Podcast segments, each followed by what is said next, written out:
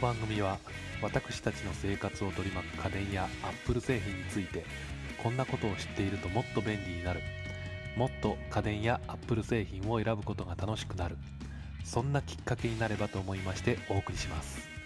またワンコについてももっと好きになれる話をしていければと思います。番組の制作配信は自称家電芸人の阿部です。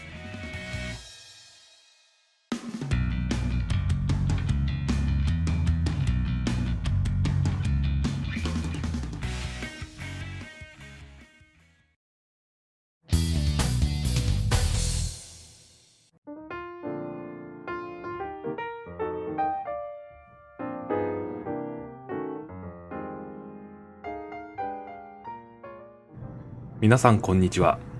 先日アップルファンとしては見逃せない1年に1回のイベント WWDC2012 が場所はアメリカサンフランシスコのモスコミュンセンターで現地時間6月11日10時より開催されました。その初日で基調講演が行われたのですがそこで多数の新製品が発表されました。今回はその発表に的を絞ってお送りいたします。全編アップルの話題となりますがよろしくお願いします。今回 WWDC2012 で発表された製品についてお伝えいたします。まずハードウェアでは MacBook Air そして新しい MacBook Pro そしてレティナディスプレイを搭載した MacBook Pro 15インチ。こちらが発表されました。ソフトウェアでは今年の2月にプレビュー版として発表されていた OS10.10.8 マウンテンライオン。こちらの詳しい情報が発表されそして iOS6 こちらの内容についても発表されました。第4回はパート1としまして発表されたものの中からソフトウェアについて話していきたいと思います。それではソフトウェアの中から iOS6 こちらについて話していきます。iOS というのは皆さんご存知の通り iPod Touch、iPhone、iPad に搭載されている Apple の OS のことです。これが今回先行告知という形で WWDC で発表されたわけなんですけれども、これが発売される時期、まあ発売とは言っても実際無料でダウンロードできますので、売るという形はあまり適切じゃないのかもしれませんが、話していきますね。今回発表されたのは新しく10の機能についてです。それでは一つずつ言ってみましょう。まずマップです。今まで iOS に搭載されていたのは Google マップというものがアプリとして搭載されていたんですけども iOS6 からはこのマップを一新し今までの Google のサービスを使ったマップではなく Apple 独自のマップを搭載していきます。その内容なんですけれども地図の基本的な性能として今までの Google マップでは画面を回転すると文字も一緒に回転し,、ま、してしまって文字が見えにくい読みづらいということがあったんですけれども新しいマップでは文字も一緒に回転しますので地図が非常に見に見やすいというところがあります。そしてその地図は拡大しても縮小しても読みやすい新しい iPad や iPhone のレティナディスプレイに最適化されていますので、細かいところまで非常に読みやすいということです。そして、渋滞状況もわかるようになります。この渋滞状況、どういう風にわかるのかと言いますと、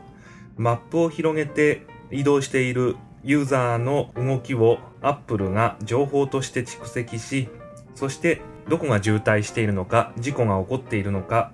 などを Apple が収集した情報をユーザーにフィードバックして、そしてお知らせするという、そういう形での渋滞状況が表示されます。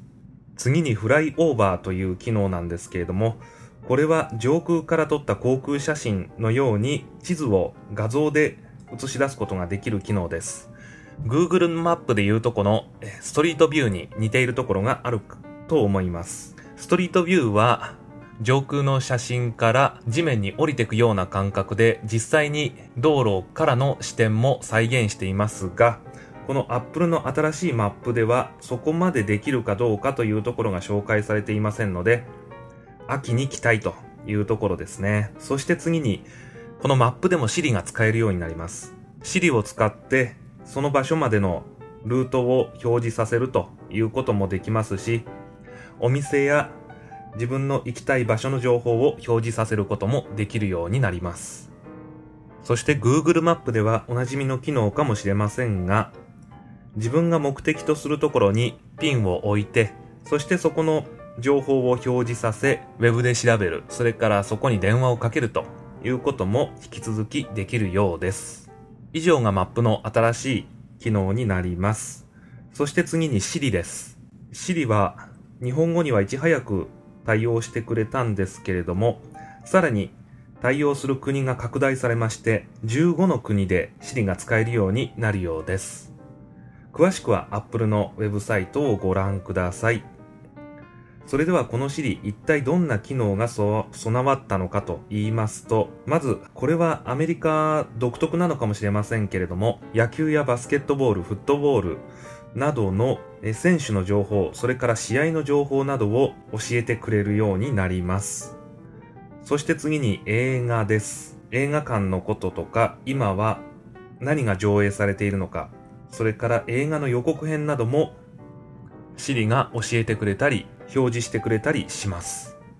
また、レストランも探してくれるようですね。料理の種類や価格、場所などの条件を言えば、それにマッチしたレストランをシリが探してくれるようです。それからこの次は、多くの人が待ち望んでいたのかもしれません。ついに Siri を使ってアプリケーションの起動ができるようになります。今までは Apple 純正のアプリであれば Siri が勝手にアプリケーションを立ち上げて表示してくれたのですけれども、これからは Apple 純正以外のアプリでも立ち上げられるようになります。例えば、ATOC を立ち上げてくれとか、Photoshop Express を立ち上げてくれとか、Skype を立ち上げてくれということにも対応するようです。また、運転中にも Siri を使っていろいろなことを音声でお知らせしてくれるようになる機能もつきます。例えば電話をかける、音楽を選んで再生する、テキストメッセージを読み上げる、マップで目的地への行き方を確認する、通知を読む、カレンダーの情報を見つけるといったようなことも運転しながら Siri を使うことで iOS デバイスが教えてくれるという機能が新たに追加されます。そして次に iOS6 では Facebook が OS に統合されます。iOS5 では Twitter が統合されました。その次は Facebook と来ましたね。そして先ほどの Siri とも関係があるのですが、Facebook に投稿する際も Siri を使ってメッセージを投稿することができるようになります。Facebook で変更をかけたイベントの情報、それからメールアドレスや電話番号、こちらがお持ちの iOS デバイスに反映されていくというような統合がされていくそうです。また、写真などの共有は Twitter の時と同じように写真を選んで、そして共有ボタンを押すと Facebook に投稿という選択肢が出てくるものと思われます。そして次にフォトストリームの強化ですね。サイトの方ではフォトストリームの共有と紹介されていますけれども、私はこれは強化だと思います。どんなところが強化されたのかと言いますと、iOS5 と iCloud、こちらを iOS デバイスで使っている方はもうおなじみの機能であるフォトストリーム。このフォトストリームを他人と共有するということは今までできていませんでした。とにかく自分の Apple ID で動く iOS デバイス、それから Mac、Windows、こちらで共有をすることはできたんですけれども、これからは共有ボタンをタップして、そして共有したい人を選ぶだけで写真が相手に送られます。これはなかなかいい機能ですね。また共有した写真には Facebook でいういいねボタンみたいなものとかコメントも追加できるということです。写真を撮ることがますます面白くなりそうですね。次に紹介するのはパスブックです。これは何かと言いますと、iPhone の中にあたかも映画のチケット、それからお店のクーポンやポイントカード、それから電車や飛行機などのチケットを保存しておいて、そして必要な時にはお店で提示することによって、クーポンを使ったり、ポイントカードにポイントを貯めたりといったことができる機能です。このパスブックをどういう風に使うかと言いますと、今のところは iOS デバイスに QR コードを出して、そしてそれをお店や、それから空港のカウンターなどで表示させることで使うことができるというものだそうです。日本では QR コードがかなり一般的になっていますので、これがどのように使えるようになるのかというのは、やはり秋以降待たないといけないですね。そして次に FaceTime です。FaceTime は iOS4 から備わっているビデオ通話のアプリケーションなんですが、これがついに 3G を使った回線でも使用できるようになるということです。今までは Wi-Fi の環境でなければこの FaceTime はできませんでした。それが 3G ネットワークでも FaceTime ができるようになるということで、もうだいぶ前ですかね。ドコモがテレビ電話ということで携帯にその機能を搭載していましたけれども、それが iPhone でもできるようになるということですね。次は電話の機能です。久しぶりに電話のアプリがアップデートされるということで、一体どんなところが変わっていくのかというところなんですが、例えばかかってきた電話を拒否したい時にテキストメッセージで即座に応答したり、かけ直し用のリマインダーを設定できるようになったということです。また、自分が寝ている時など電話に出たくない時は、お休みモードをオンにしておけば、電話は鳴らないと、そういう機能も追加されます。もしもお休みモードであっても、特定の人からは電話を受けるようにするという機能もありますので、かなり日本の携帯電話の形に近づいてきたのではないかなと思います。もう日本の携帯電話は、この辺の機能はだいぶ早いうちから搭載されていましたね。iPhone が逆に追いついてきたのかなと思うところです。そして次にメールなんですけれども、メールがさらに見た目も洗練されましたということです。どんな風に変わったのかというところは実際に動かしてみないと何とも言えないんですけれども、写真やビデオを送信するのも簡単になりましたということです。次はサファリです。サファリというのは iOS デバイスをお持ちの方にはおなじみのインターネットブラウザーですね。こちらも新しくなりまして、今度のサファリは一体どんなことができるのかと言いますと、今まで見ていた Web ページを保存して、そして iOS デバイスが県外の時にもウェブサイトを見られるようになります。また iCloud にも対応しておりますので、家の iPad で Web ページを見ていて、その続きを iPhone で外で見たいなという時には、雲のアイコンが追加されました。そこをタッチすれば、そうすれば iPad の続きを iPhone で見ることができると、そんな機能も追加されております。そして iOS デバイスを横向きにするとフルスクリーン表示となりまして、今までは画面の上には電波状況を示すものとか、それから時間、画面の下には進む戻るボタン、それから共有ボタン、ブックマークボタンなどがあったんですけれども、そちらが一切取り除かれ、ウェブページだけになるとというように表示されます。そして次はアクセシビリティが強化されます。今度の iOS6 でアクセシビリティどんな風な強化がされると言いますと、このアクセシビリティという機能、なかなか皆さんお目にかからないと思いますけれども、例えば視覚障害者の方のために画面を白と黒で表示させることができたり、それから画面を拡大して、そして見やすくするようにしたりというような機能なんですけれども、これがさらに機能が強化されまして、この機能を使えばホームボタンを無効にしたり、スクリーン上の特定のエリアをタッチ入力を制限することで、1台の iOS デバイスで使えるアプリケーションを1つだけに制限することもできるようになります。ちょうど Apple Store にある iPad と同じような使い方ができるようになるようですね。Apple Store にある製品を説明している iPad もホームボタンが無効にされており、その製品の説明以外の情報は一切表示できないようになっております。これが iOS6 でも搭載されるということですね。また、画面読み上げ機能の VoiceOver も強化されまして、マップやズーム機能とも連携するようになりました。それから、これは補足なのかもしれないですけれども、Apple が業界を代表するメーカーと協力して補聴器の開発にも取り組んでいるということですね。しかもその補聴器には Made for iPhone のロゴも関することができるようになりますので、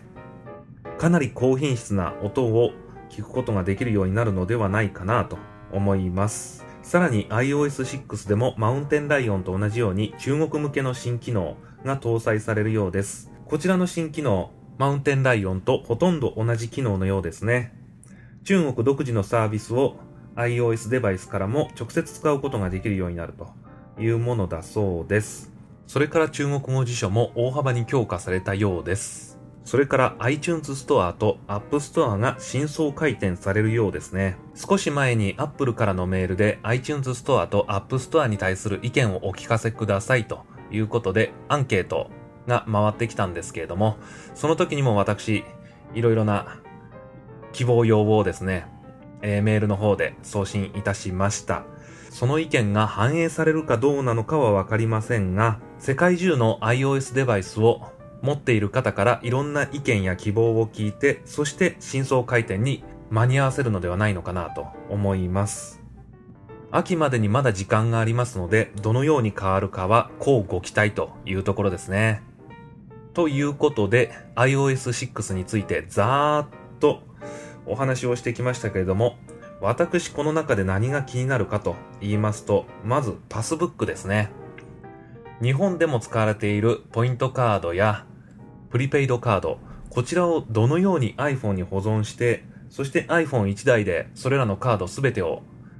管理することができるのかというところが非常に気になります。皆さんも同じようなことだと思うんですけれども、ポイントカードというのは本当にどんどん溜まる一方で、そして次に同じお店に行った時に使うのを忘れてしまうと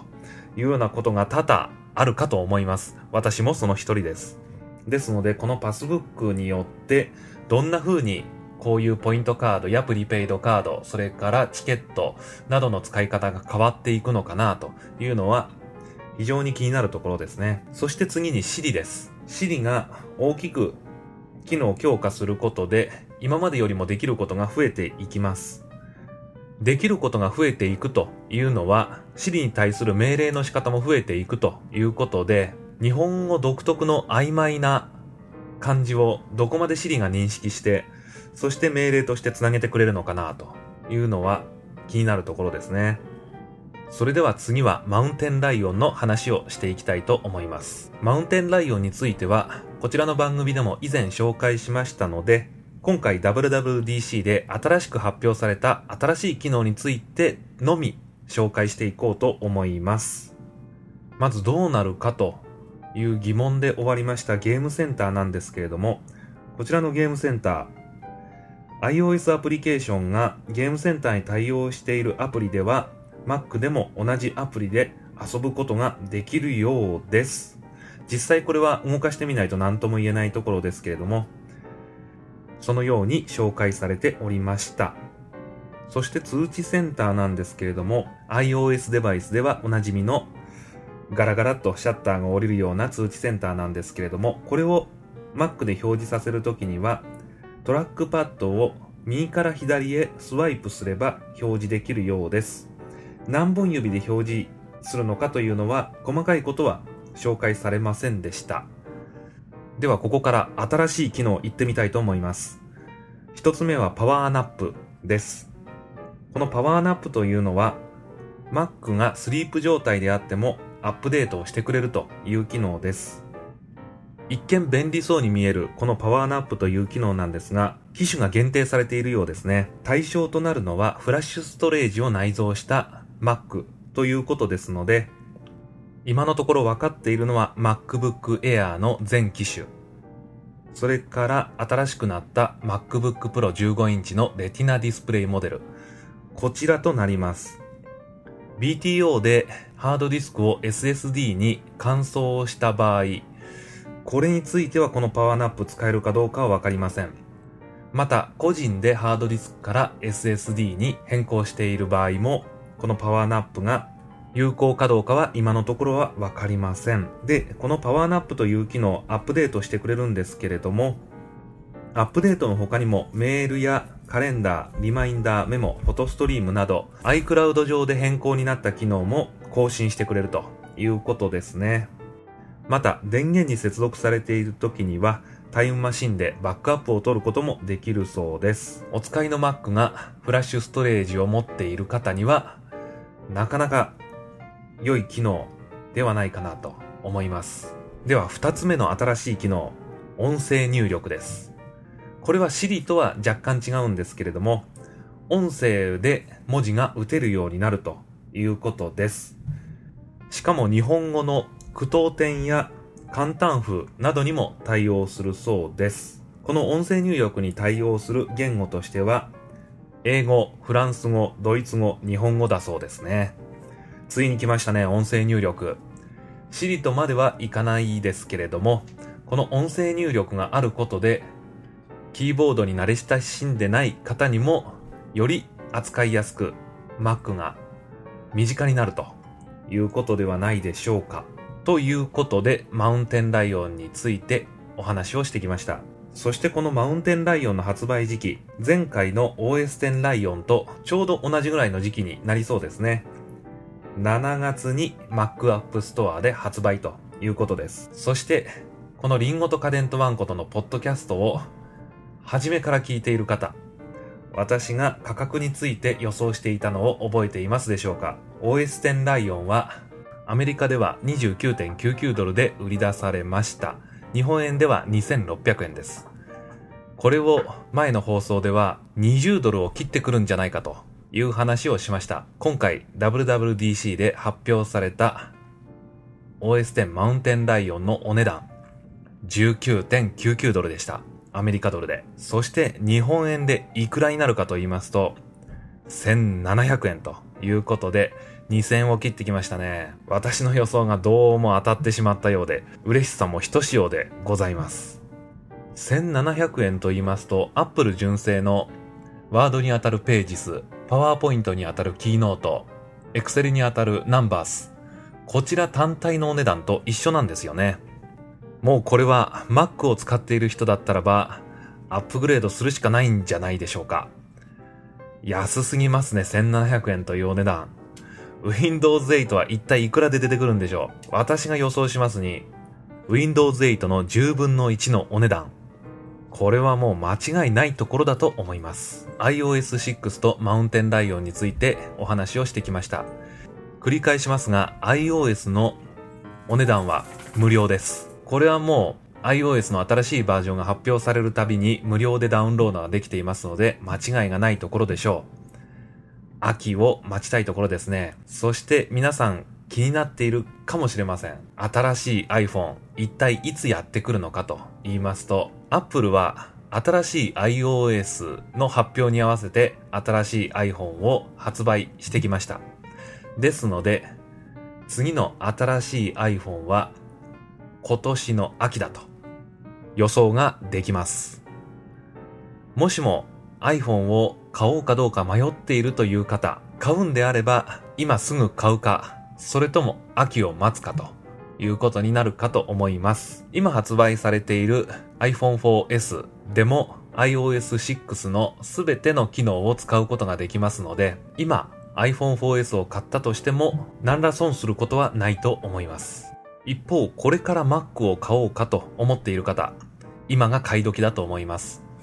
新しいノートブック製品は出揃いました。デスクトップ製品が欲しいという方はもう少し待たれた方が良いかと思いますけれども、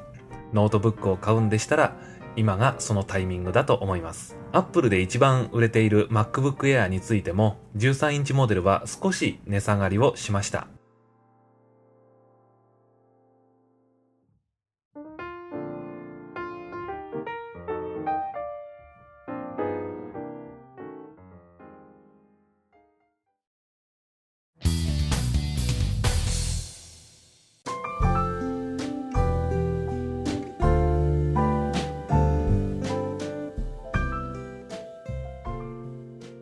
以上、新しいソフトウェアについて話をしてきたわけですが、いかがだったでしょうか？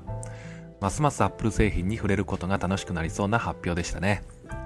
冒頭にもお伝えした通り、ハードウェアについては次回にまとめてお伝えします。それでは、りんごと家電とワンコと第5回でお会いしましょう。